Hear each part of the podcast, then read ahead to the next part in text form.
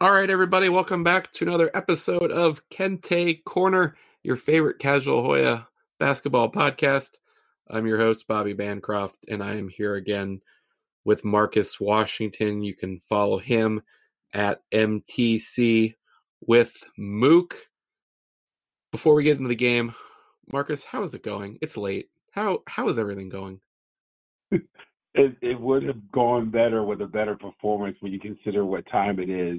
Yeah. But, but um, you know, this was a team in a in a game that you were hoping that they would get a win tonight. Um, especially with the late start and how they have been playing, and it just did not work out in that second half.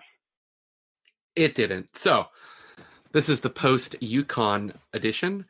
Georgetown had its two game winning streak snapped tonight to the Huskies, 70 to 57 in a game, honestly, where I wasn't sure Georgetown was going to find a way to get to 57 points. Qudus Wahab had another double double, 18 points and 10 rebounds, although he did have five of the Hoyas' 15 turnovers. James Bouknight and RJ Cole, who previously played locally for Howard, had 37 of UConn's 70 points. This was the first UConn Georgetown Big East game since 2013 as the Huskies are back in the conference. And like I said, this was the second time in about a two week span where Georgetown had a chance to build upon a two game winning streak and push it to three Big East wins in a row, something that hasn't happened around these parts since January of 2017 when JT3 was still the coach. This is the sixth time a Patrick Ewing team has had a chance to get that third straight apparently very elusive Big East win in a row, and they have come up short. And when you look at the schedule, they're going to have one more shot if they were to beat DePaul over the weekend and then win against Xavier in their final home game of the season. They would travel to Connecticut and have one more shot at getting that third straight Big East win. Okay, so I just kind of try to get everything out. Oh, real quick, too. Marcus, kind of a throwback box score Georgetown only made a season low four three pointers. And then I realized, you know what? Connecticut was two for 11. That just doesn't happen in 2021. They did, however, have 50 points in the paint compared to Georgetown's 24, and they crushed the Hoyas on the boards. So I just I just said a lot there. What's the first thing that stands out to you? First thing that stands out to me is the fact that Wahab I believe, had a career high or close to a career high and had 18 and 10. But I just didn't feel like he played that uh, that good of a floor game. Yeah. I, I thought anytime that UConn doubled, um, they made him feel uncomfortable. He still, when he goes into a move, he still always has to put the ball on the floor first.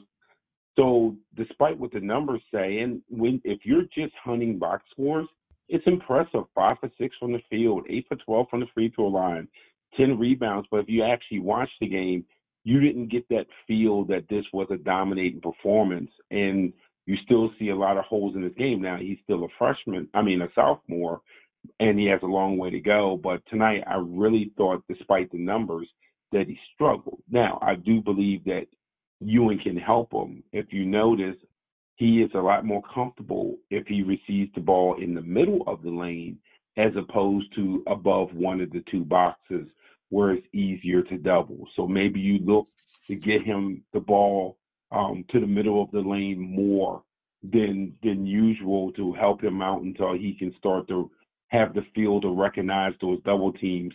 But that was the thing that jumped out to me the most. You know, 15 turnovers for this Georgetown team. I think you might sign up for that before every game, right? That's that's kind of a number that they're going to have to win with. He did have five of them. I'm going to be honest. It felt like he had more. You were on the call, and Patrick Ewing was, you know, talking about how they kind of took Blair out of it, and that's what I noticed as well. I mean, Connecticut came out. They just defended like they had six guys on the court. Georgetown couldn't even get a shot up. It's ten nothing before you know it, and to me, it seemed like you know what we're going to let Qudus Wahab beat us. If he beats us, you know what? That's fine. We're not going to let Jahvon Blair get off 12 three pointers. Jahvon was one for five. He extended his streak. I think it's 30 or 31 games now in a row. second game in a row where he only had one. So he's living on the edge on that streak. You know, Pickett kind of came back to earth. He was 0 for 5, 3 for 12 overall. You know, when you go 4 for 19, no one really did anything from deep. But didn't it kind of seem like they were just like, we're going to take away your perimeter? And Georgetown usually is cool with just, okay, we like playing inside out, right? Yeah, and they did do a great job of picking out um, the perimeter and also making you shoot over contests. Now, Pickett did have two wide open threes that he missed both, but yeah. for the most part, they were making you shoot um, shoot over contests, or they were making you shoot out of your regular spots that you get the touches in your offense. So in that sense, they did a really really good job. And unless you have a dominating inside game and you're better on the defensive end, it is just hard to win games um, when you're just trying to depend on the two point shot. With that being said, UConn shot two for 11 from three. So um, in that case, um, Georgetown should have been able to stay close whether they forced the offense inside the line or not. And that probably adds to the disappointment of the performance of tonight's game. So, like I said, you were on the call. I asked Patrick what I thought was because this game, look, we've seen this story. They get in a big hole. Ewing calls timeout. Sometimes it works, sometimes it doesn't. And yes, they were in the game, but they never, in my opinion, got it into their comfort zone of where they wanted to go. So I asked a big picture question I thought of. It's not like they're on like a huge heater. They've won four or six. They've had now two two game winning streaks, which okay, it's baby steps for them. But I kind of just said, hey, is the next step for this program to put together a longer streak, to be able to come out after having some success and not just come out so flat. Because on the outside, that's what it looks like to me. Like, like everyone's got to get on the same page. Everyone's got to. I don't know what it is they're not doing or doing, but it's obviously not translating. He kind of, you know, brushed it off like, you know, hey, we were in the game. We were winning at the half, which is true because Sibley out of nowhere hit a three pointer. I think it's his second of the season. He did. He did. He doesn't really even play that much. And while it is true they were in the game with five minutes left, it, it never really looked like they were in the game. What do you think about the idea of, you know, if I asked you that question, like, doesn't that seem like something that they do need to get over the hump as as a program? As a program, definitely, and especially in a season like this when you have a veteran squad and you look around the country with all the COVID uh, stops and starts and such, that veteran squads have really performed probably better than the younger squad, squads, definitely um, better than the young one and done programs. So I thought the question was fair. And then also, you're four years into your tenure here you have to be able to have a team that can do that. So no, I think that the question was fair, and this team should have been able somewhere in the schedule have had a three or four game winning streak just because you did bring back so much experience and then you had experience transferred in. Now, granted, you can say that you're playing with a freshman point guard, which always makes it a little bit more difficult. But that freshman point guard also is surrounded by a lot of veteran presence. So no, I think it was a very fair question. And the thing is, if this program ever wants to turn around, it's something that needs to be addressed, and it's something that needs to happen. Yeah, I do think it's pretty consistent though for Patrick to always answer questions in the moment. You know, I know a couple weeks ago when things weren't going as well as they are now. Maybe it was right before the pause, just, you know, hey, do you need to start playing the freshmen? Are there other things you want to accomplish this season, you know, maybe outside of wins and losses? And he's always very quick to say, no, I want to win the next game. And he definitely coaches like that. So I think that's just maybe kind of who he is, you know, as we've got to know him over the last four years now. Wow, four years doesn't seem that long. But um, yeah, I think he's more likely to answer a question in the short term and that just kind of you know that's kind of who he is which is fine. You mentioned dante harris. Ron asked a question of grades and you know he had the great quote you know was no one got a good grade we got our asses kicked something like that. I felt like dante harris played pretty well. If you had to give a high mark to anybody who would you give it to? It would have been uh it definitely would have been harris. I think he's gotten better um, in these little small bites. Uh, he's taking care of the ball better. He's getting them into the offense better. Even though tonight was not a great example of, of a point guard getting his team to the offense, just because Georgetown and I wish I had a chart of this. They were consistently starting their offense from the hash mark. And in college basketball, you're not going to have a success trying to run any of your action if your your starting point is out there between the hash mark and center court. But for the most part, I thought he played well. I think his decision making has gotten a little bit better. I know as soon as I say that, people will bring up uh, a couple of his passes to Wahab that were down by his ankles. One led to a jump ball, another one led to a turnover. Um, but he's getting better in little bites. Um, probably was the best player out there uh, tonight for Georgetown. But um, with that being said, with their struggles, I, I don't know, you know, how much credit you want to give to the whole best player of the night award. Yeah, no, I just I just had it written down. I guess he's done some things. It seems like he's really made moves with purpose.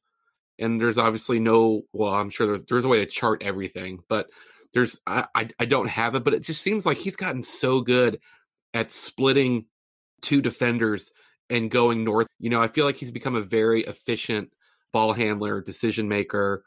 You know, the stat lines, you know, it's nothing really pops out. But, you know, 10 points, four for 11. He struggles shooting the deep ball. I would have thought he had more free throws than he did. It just seems like he's done a good job. I guess maybe he just made a couple more. I think he does a good job getting to the rim. Three assists, two turnovers. He had three steals. He did have the worst plus minus on the team, minus 18. But I just think for me, and I know sometimes I get annoyed when people say this, the eye test. I think recently, and I'm not even grading on the curve anymore of him being an unheralded recruit because, you know, we're so far past that now. I just think he's playing and he moves with a purpose. Do you see any of that? Oh, there's no doubt about it. And that's what I mean by little bites. Just earlier in the season, it just seems like he was just out of control. He didn't know how to get the guys the ball where they should get it. Uh, just little things like that that he has certainly shored up. His defense has gotten better. Um, at times, I think maybe Coach Ewing has oversold his defense, but his defense definitely has gotten a lot better, and he's proven that he can run a team. Now, the the next step for Georgetown is if this guy is indeed your point guard of your future, can you put around the um the right structure where he can be even more impactful with, as you said earlier, getting to the rim, setting guys up, doing those things, and those guys complete um his good basketball decisions. Tonight was an example of that, and going forward, as he develops some of these veteran guys, they need to finish off some of the good decisions that Harris is starting to make. So I have to ask, do you use anything to stay up for these late night games? I was going with the cherry vanilla Coke. And I know if you're listening, you can, you know, oh, roll your eyes. How much sugar is in that? Blah, blah, blah. I don't drink coffee, so I haven't gotten on the Mutombo coffee train. If I want to stay up, the last thing in the world I'm going to do is have an adult beverage because that will just put me to bed. Yes, I use V8 Hydrate and I have water. Uh, usually, I am yeah. a big coffee guy. Okay. And so usually, sometimes I do um, go and get some coffee. I'll get a 24 ounce coffee. I'm not here to give anyone any free pub, but there's a few um, chain coffee places that I will um, get coffee with. But no, tonight it was the V8 Hydrate um, some water, and uh, more than a couple snickerdoodles uh, that kept me up.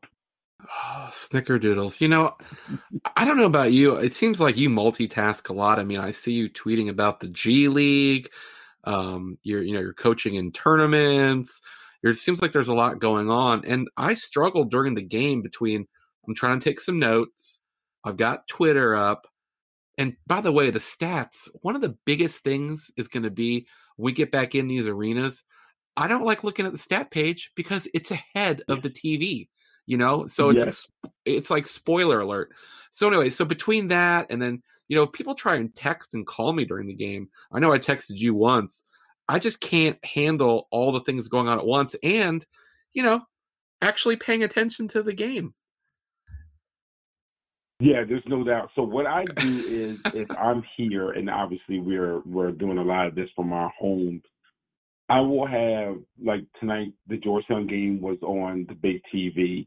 Yeah. Um I generally try not to stream a second game on, on one of my devices. Um, so I can pay specific attention and, and as you say, take notes. Uh, it all depends on if I'm coming on with you or not and how I'm doing it because what I do is if I am streaming a second or a third game, I always record and then when I get up in the morning, I will watch the game for a second time. And then don't watch this one. Specifics out of it. don't watch this one. Right.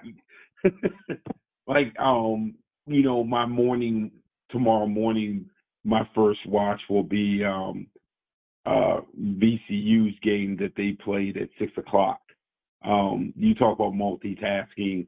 I was at a basketball practice at six o'clock. So, you know, I'll go and watch VCU um in the morning, you know, I'll watch Georgetown again and it'll be tough. But you know, it's kind of the coach in me. You know, sometimes we got to watch tough, tough film. So Georgetown, let's see if we're updated. Let's see if everything's updated. So the Hoyas are now seven and eleven, and they are five and eight in the conference. Which still were there other Big East games tonight? Villanova blew out St. John's because oh, I was yeah, watching so, some of that. I saw that. Oh. Well, the reason I asked that is because I've got the I've got the Big East standings up, and Georgetown still in eighth place. Obviously, all the schools haven't played the same amount of games, but they DePaul's in last, Butler ten, Marquette nine, Hoyas are holding strong at eight. Let me see. Were there any games tonight in the Big East? Nope. The only other one was St. John's Villanova. Okay and that was a blowout. I think it's important if Georgetown can kind of avoid that. Well, it'd be hard to fall into last place, but they had a real shot tonight. Connecticut entered seven and six. Georgetown was five and seven. They could have both ended the night with seven losses, and Georgetown really had a chance to maybe avoid Wednesday at the Garden, which is going to be six versus 11, seven verse 10, eight verse nine. Now they're probably they're probably pretty much locked in there. Although there's an outside shot, one, two, three, four. Fifth place right now is Xavier, which is five and four. I don't. I mean, I don't know how many games they're they're going to end up getting in, but it looks like they're probably locked in for Wednesday in the Garden. They probably needed to win out to avoid that. You know, outside of this three game winning streak that I keep fantasizing about, which is a pretty low fantasy for my end. What do you think they can um, accomplish here before the Big East tournament? I think that if they could get a game where one or two of the freshmen play well enough early on that Patrick trusts them to give them more minutes and they actually do something with their more minutes. Nothing shocked me more tonight than seeing TJ Berger come in out of nowhere and the Hoyas playing zone for like a good 13 seconds. Yeah. And then getting out of zone and then Berger uh, eventually coming out the game. But I really do think, and, and Sibley probably has the best chance. And when I say freshman, obviously I'm not talking about Harris, uh, one of the ones that come off the bench. I think Sibley has um, the best chance to get earn additional minutes within a game. And I would like to see that happen before the end of the season. Well, eh, okay, and that's something I had written down. First of all, surprising he knocks down that three at the buzzer, give the Hoyas the lead. They hey, they shot 26% in the first half. They had 26 points. You don't see that combination a whole lot. I thought that that might earn him some more minutes. It really didn't. No, he was still stuck on nine, and and uh, Ewing didn't go back with him, which was a little bit disappointing. And then when he did go back with him, there was he got a ball in the corner and he held it if he shot the three, I think Ewing wouldn't have been upset. He had Wahab coming down. He could have thrown it inside, yeah. and he just kind of held it. And that showed me right then and there that he still isn't in the place where he can make a definitive decision. As I always tell players, when you get to a high level, you have about 0.5 seconds to make a decision. Not to complete what you're going to do, but to make a decision. And it's obvious he's not there yet, and partially probably is because he hasn't had enough court minutes. Talking, as you know, with Marcus Washington, and you can go back and look at everything he said during the game on Twitter at MTC with Mook. I put this out on Twitter yesterday or a couple days ago, and a couple people, or maybe it was just one person, a back and forth. I said how cool I thought it was that tomorrow Marquette is playing UNC. They both needed a game. I know last week UNC took to Twitter trying to find a game, which, by the way, Georgetown was available. Okay. And they got Northeastern. This week, you know, Marquette needs a game. They get UNC. I thought that was great. At the end of the day, it's all about playing games. What do you think about that? And how cool do you think it would have been if we could have had some sort of Jordan brand in season invitational with, you know, Hoyas at UNC last week and then Marquette gets in the mix? It's great, right? Yeah, I do uh, think it's great. And North Carolina did a great job picking up that game because, you know, as you probably can tell, a lot of times when those games are picked up, they're not against another team from a major conference. Yeah. So that would have been good, but it would have been great. Hey, I would have even taken if Georgetown would have played North Carolina. I think that would have been awesome. You have two teams that are built in a traditional sense of having a bunch of bigs, two teams that can get hot from three, but also could just shoot like you can't throw it in the ocean. Both teams want to um, push the ball. Both teams have freshman point guards. All of the storylines would go on and on and on. That I would have liked to have seen that. Um, from a Georgetown perspective, I probably would have liked to have seen them pick up anyone. Um, oh yeah, to play a game. Yeah, no, I went from a couple weeks ago really wanting it to be Mason, and then I think it was last week Georgetown and JMU where I went we, they're actually having a really good season this year, first time in a while. They have a first year coach. They had an availability. I never got so so bold as to think UNC was a possibility, but I think that that's great. And you know, I think one of the positives of the pandemic, both you know, just I'm just talking purely sports, and I'm not trying to get a serious. You know, sports is just kind of a distraction most of the time from real life. But one of the positives out of this season and the diff, you know, the difficulties and the changes is we've learned that you don't need to schedule games 20 years in advance like they do in college football. Not as much in basketball, but they still do it in advance. And I think that one of the positives with Marquette and UNC playing is, you know what, maybe they'll decide that they like each other and they'll pick up a game, you know, outside of this or, you know, wherever they're playing. I think they're playing at UNC. Maybe UNC will decide they want to go to, they want to take a trip to Milwaukee. So I think that could be one of the added benefits. Um, I know during college football, a nerd like me, one of the best games all year, at least from the the hype at the moment, was BYU went down to Coastal Carolina. Yes. You remember yeah, that? no, I I do think that um, we did get a good um, a good indication that schedules don't have to be made so far in advance. But my big thing is I'm hoping that what we'll see is that more teams will be willing to uh, kind of beef up their schedule a little bit and take those chances and that we haven't seen uh, in the past and not hide so much. So, like you said, in North Carolina's case, maybe it ends up being a situation where they decide, hey, look, I do like playing Marquette, and let's give them a return game.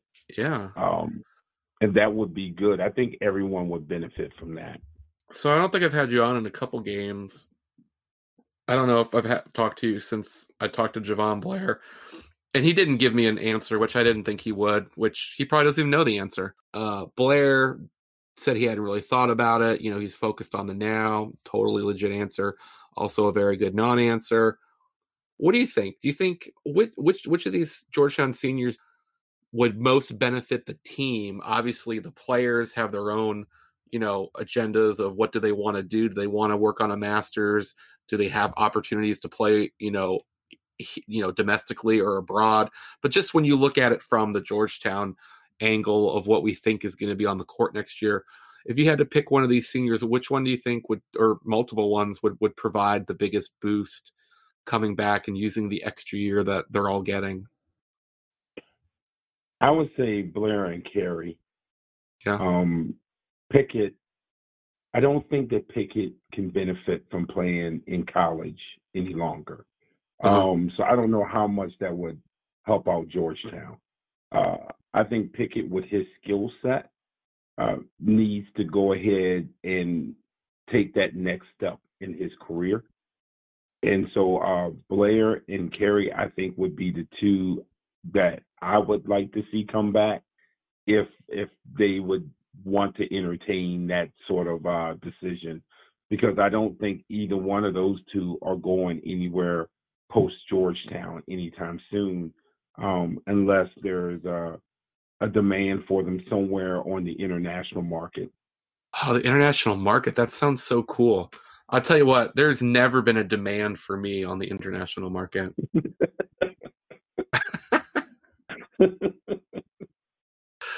I haven't even been out of the country that that oh, I will tell you what, Costa Rica was awesome. I went there for some surf and some soccer, and it was a success all around. Right. But I don't think there was a demand for me. I don't, I don't think so. No.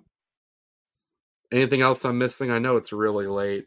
What else did I have written down? Is there anything that I haven't talked about that was really, really uh, bothering you? It doesn't have to be Pop Tart related. No, no, no, no. I was impressed, and I, I know this is a, a Georgetown thing and not a Georgetown opponents thing, but I was um, very impressed and very happy to see R.J. Cole uh, play again. And you know, he was at Howard, and he had a decent night. And Lord knows, it seems like he got to every 50-50 ball. Uh, a term, by the way, that I hate. Um, every 50-50 ball tonight. Uh, so it was good to see him come back to the DC area and, and play well. Oh, something that I tweeted that I don't know if you caught it or not. Okay, so I didn't like tonight's announcers so much so so that I'm not even sure I know their names. Okay. and this isn't just me picking on them. This is in general. Let me go back and see if I can find the way I actually phrased it. But something to the effect of Okay. I have a new rule for broadcasters. You can only mention a player or coach as being underrated if you are willing to tell me something or if you're willing to tell me someone who is overrated. That's a legitimate point. I mean, you're never I mean, going to get it because it's not their job, I guess, to, but it just seems like you watch a game and because they're doing that game, most of the people watching that game are interested in both teams. So you're sitting there, and even if your team's losing, you can say, "Oh, well, so and so's underrated," and you feel all good about that. But if that's true, tell me someone that's overrated. Tell me someone that we keep hearing about that doesn't really deserve it. That seems fair, right? I think it's fair. I think it's very dicey, but yes, I think, I think it's I think it's fair because underrated is just one of those. Um, nine times out of ten, when someone uses it, um, it's just wasteful. It's like wasteful fodder, you know? Yeah, it's just something you say when you're just kind of trying to be nice, chit chat, and they're basically chatting with us, except we can never respond. Whoever that commentator was, and by the way, I missed Pete Gillen, I missed Steve Lappas. You can't, everyone can't be underrated. By definition, there's got to be some people that are overrated. And I, I get this the most too for the NCAA tournament whenever that comes out you know, you'll have people hemming and hawing about, you know, so and so was, you know, screwed. They they should have been in. Okay. Tell me someone that's in that should be out. Yes. Yes. Right? Like agree. You, know, you, you can't put, you know, 80 teams in the tournament. So oh, you want to tell me that UConn got got got hosed and they, they should be in? Well then tell me how Maryland shouldn't be, you know, or tell me how Colorado State or you know, pick a team that was on the fringe and say, what are they doing? What are they doing? Yeah, no, uh, that's that's very very fair. Fair and unrealistic to happen. Right. Right, most definitely. I'm sure I already know the answer to this question. I'll ask it anyway. Yeah. Was there um, any scenario where you are heading to the Big East tournament? No, I applied, but that was just so I could be part of the Zooms. That makes sense. You know, because it's not going to be, you know, we're, you know, the Zooms now are controlled by the schools. Once they get to the Big East and NCAA and all that stuff, uh, it's going to be controlled by, you know, the conference or the tournament. So, no, it's a lost year. You know, watch Georgetown probably make a run for the first time in forever, and I'm not going to be able to be there to see it. But uh, it's just not going to work out. I also had a bit of a I guess this has turned into Bobby reads his own tweets. You get your own podcast, you can do that as well. I'm sure it'll get great ratings, just like mine. anyway, I had this one that I was kind of needling, and there was one Michigan fan that kind of kept coming back, and I should have just, you know, I should have just blocked or not blocked him, but muted him. So I was a little bit annoyed when I turned on the TV at 8:55 after, you know, putting my kid to bed and I saw how much time was left in the Michigan State Illinois game. So I knew I knew the Georgetown game was one going to start late, two they're probably going to flip it to like, you know, FS2 or something, which is which is what they did. But I said, "Can't FS1 just cut this Michigan State Illinois game early?" With a spoiler alert that says neither of these teams nor anyone from their conference will win the national championship.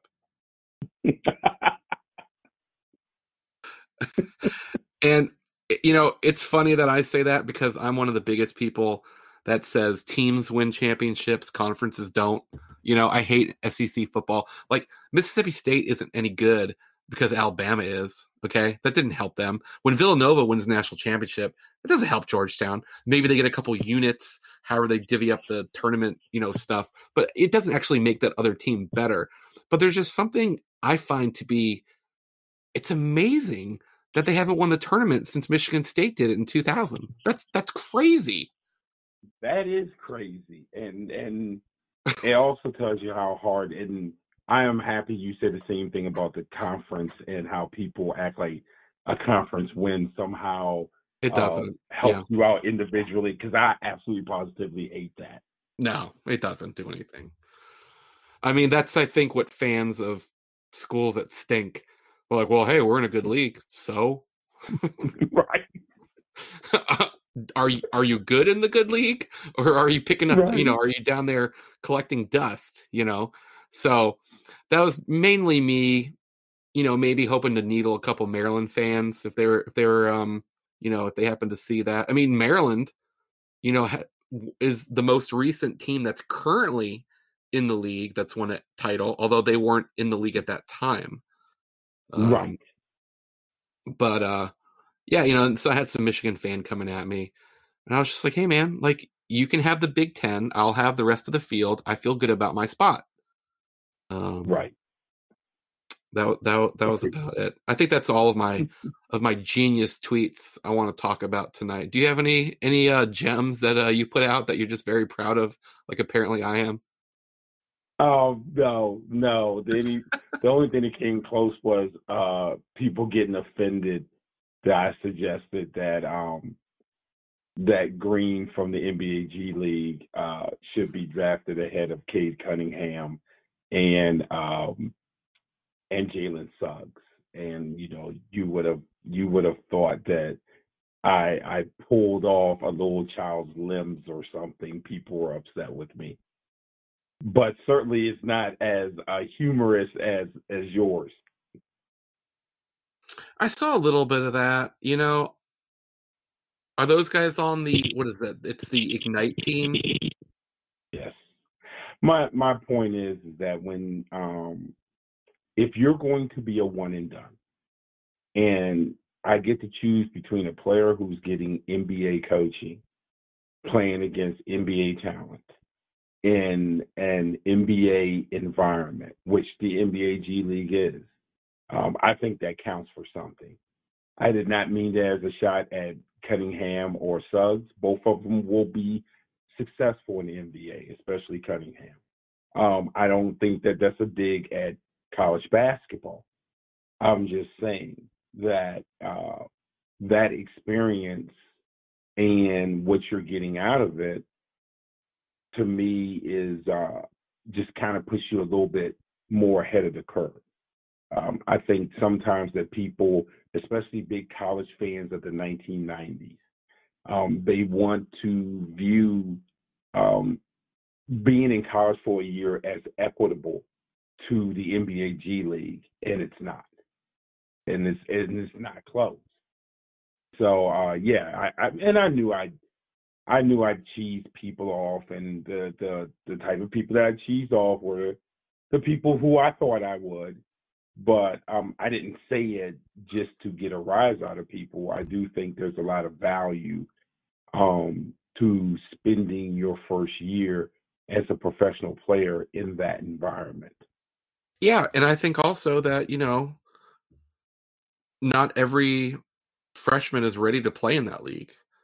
So it's not going to ruin college sports. And nothing ever will as long as people care about college sports, even if the product goes down, which I would argue college basketball has been down for a while.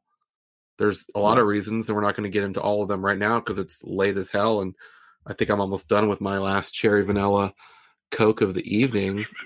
But, you know, as long as people care about their school, it doesn't matter what it looks like. I, I mean, we just saw Georgetown UConn. That wasn't winning any beauty contests tonight, right? But, you know, people root for the laundry. And, yeah, I, I just, yeah, I mean, like in most cases, it's just uh, there's an insecurity and just yeah. because a G League Ignite team does well doesn't mean that college basketball is going to be ruined. You know. In fact, I would say, yeah, and and I think that if you get more than 240 characters, and if people really wanted to have a um, a more intelligent discussion on it, I would say that it absolutely positively has no impact on college basketball because every great high school player um, could sign a G League Select contract. I think it has zero impact because those products are so different now and attract such different consumers that I don't think there's anything that college could do to hurt the NBA. And I certainly don't think there's, there's anything the NBA can do that's going to hurt college because the days of it being a direct path and you could sit around there and look at four year players and draw all these um, conclusions and projections. I mean, those days have been over. I just think a lot of fans don't want to um, they don't want to accept that because their fear is, oh my gosh, then all the good players will end up in the G League. To which I say, one, what you just said, even if it did happen, you won't stop watching college basketball. And two, the select contracts are limited in number. So no, that's never going to happen. It's just it's a lot of paranoia from people who I don't think know how the select contract and how the NBA and the NBA Players Association are handling those contracts. Um, but back to what you said, I think it has absolutely positively no impact on college basketball. Man, you know we didn't talk. Well, first of all, there's a tweet that just hits my soul. I just saw it on TweetDeck. It says Jokic is what I thought Greg Monroe was going to be coming out of Georgetown. Wow. And I mean, I didn't think that's okay for thought. Now, look, I didn't think he was going to be like Jokic is right now, but I really thought Monroe's passing ability from the center spot was going to make him a different player.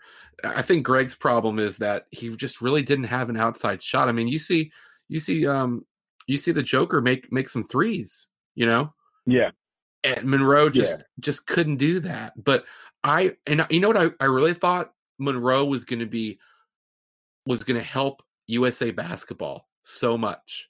I thought internationally his game would translate even maybe even better than what it did in the NBA, mm-hmm. and I was wrong, wrong. now that's yeah, still not to say. I mean, he was a good pro, wrong. you know, but he was his, his him just like Roy Hibbert. They kind of just that big and they're they're different kind of big. So I'm not trying to say they're like for like, but I think him and Roy Hibbert, you know, just happen to go to the same school.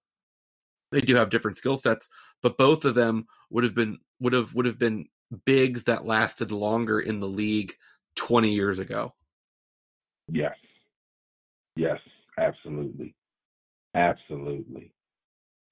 But I was going to say, and we'll get out of here on this, I swear. We didn't talk about Georgetown's McDonald All American. Speaking of Greg Monroe, the first McDonald's All American since Greg Monroe. You know, there's not going to be a McDonald's All American game, but Aminu Mohammed is going. And I think since I had a tweet earlier, I looked it up.